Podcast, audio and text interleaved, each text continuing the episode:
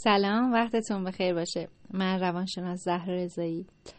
کنارتون هستم تا ادامه فایل صوتی چطور جراحت های روانم رو درمان بکنم رو با هم صحبت بکنیم. ببین اولا که این موضوع موضوع پیچیده ایه توی روانشناسی به در واقع ضربه های روان جراحت های روان میگن تروما. حادثه ای که واقعا به ما ضربه زده اذیتمون کرده. و برای هر کسی هم یه تفسیری داره. ممکنه من توی زلزله باشم. در واقع یه بعد حالم خوبه به زندگی می‌رسم. عزیزی رو از دست ندادم. فقط یه شوکی به وارد شده. ولی خب بعد از یک ماه میپذیرم. یه کسی ممکنه ده سال بعد هم استراب داره مشکلات روحی پیدا کرده. وقتی روانشناس تحلیل می‌کنم میگه آره مثلا این برمیگرده به زلزله که ده سال پیش تجربه کردی و شوکی که در تو مونده. پس اینجور نیست که افراد میگن که فلانی نمی‌دونم چرا اینجوریه. خب ما هم تجربه کردیم. چرا حال ما خوبه؟ افراد دید متفاوتی نسبت به ضربه ها دارن و برای یکی تبدیل به تروما و بیماری روانی شک روان میشه. برای کسی نه راحت تر میپذیره. پس این رو بگم که درمان جراحت های روحی ما یک درمان پیچیده هست که تو این شرایط نمیگنجه. باید اگر خدا نکرد کسی درگیرش هست بیاد مشاوره حضوری تلفنی دریافت بکنه و اصولی درمان بشه. بهتون حالا در واقع شرط مختلف توضیح دادم که پذیرش باید اتفاق بیفته اشتباهات خودمون رو نباید تکرار بکنیم. نباید انکار بکنیم. من می‌بینم مثلا خیلی اوقات فرد میاد میگه که من خیانت دیدم. بعد میگم الان چه سوالی داری؟ میگه هیچی به جهنم. اصلا برام مهم نیست. میگم ببین وقتی یه دردی رو انکار می‌کنی اون میره تو ناهوشیارت و دسترسی ما و خودت به اون سختتر میشه و شرایط هزار برابر پیچیده تر میشه. پس بپذیر. سوگواری کن. آره من ضربه خوردم. از دوست پسرم دوست دخترم همسرم خانوادم هر کسی. و بیا اون رو بپذیر. پس اینکه انکار یه مشکلی جراحت های ما رو پیچیده تر می‌کنه. مثل همون خونریزیه. فکر ما خونریزی داریم میگیم که نه هیچی نیست. الان بند میاد. نه این باید درمان بشه. یعنی چی الان بند میاد خونش؟ نه. پس یک انکار نکنیم. دوم اینکه واقعا اگر کسی هست که داره این ضربه رو مکرر به ما می‌زنه قاطعانه در رابطه با اون تصمیم بگیریم. چون اگر یه کسی یه بار به ما یه ضربه زده اگر واقعا پشیمون نیست اگر واقعا به در جهت اصلاحش تلاش نمی‌کنه دوباره همون ضربه به ما می‌زنه. پس مشکل از اون نیست.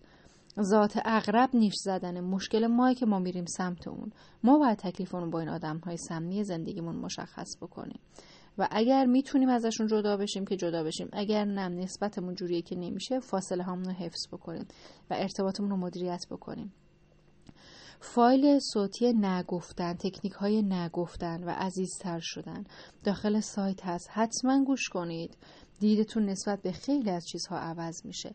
تو اونجا توضیح داده که چجوری با آدم ها برخورد بکنیم که این همه لطمه نخوریم این همه آسیب نخوریم و نه تنها ارتباطمون با اون آدم رو از دست ندیم بلکه چند و منزلت خودمون رو بالاتر ببریم و ارتباطمون رو خیلی هم بهتر پیش ببریم با اون آدم و جایگاه خودمون رو تو رابطه روز به روز بالاتر ببریم. پس این که برای یک جراحتی که تو روحی ما پیش میاد یک باید اون رو بپذیریم شفاف باشیم با خودمون انکارش نکنیم. اجازه درمان بدیم.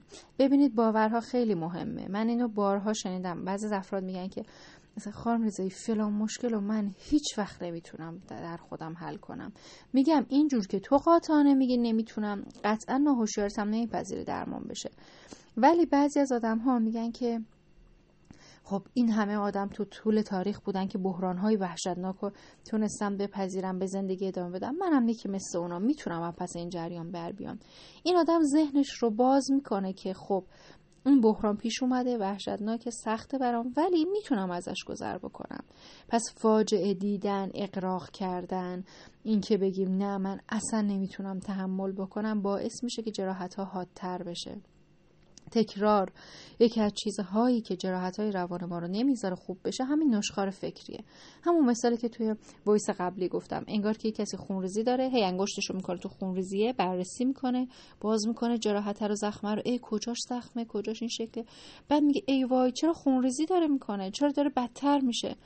روان ما هم همینه. وقتی نشخار فکری داریم یه چیزی رو یه کسی به ما گفته 300 بار تو ذهن خودمون تکرار می‌کنیم این نمی‌ذاره زخم خوب بشه و روز به روزم بدترش می‌کنه.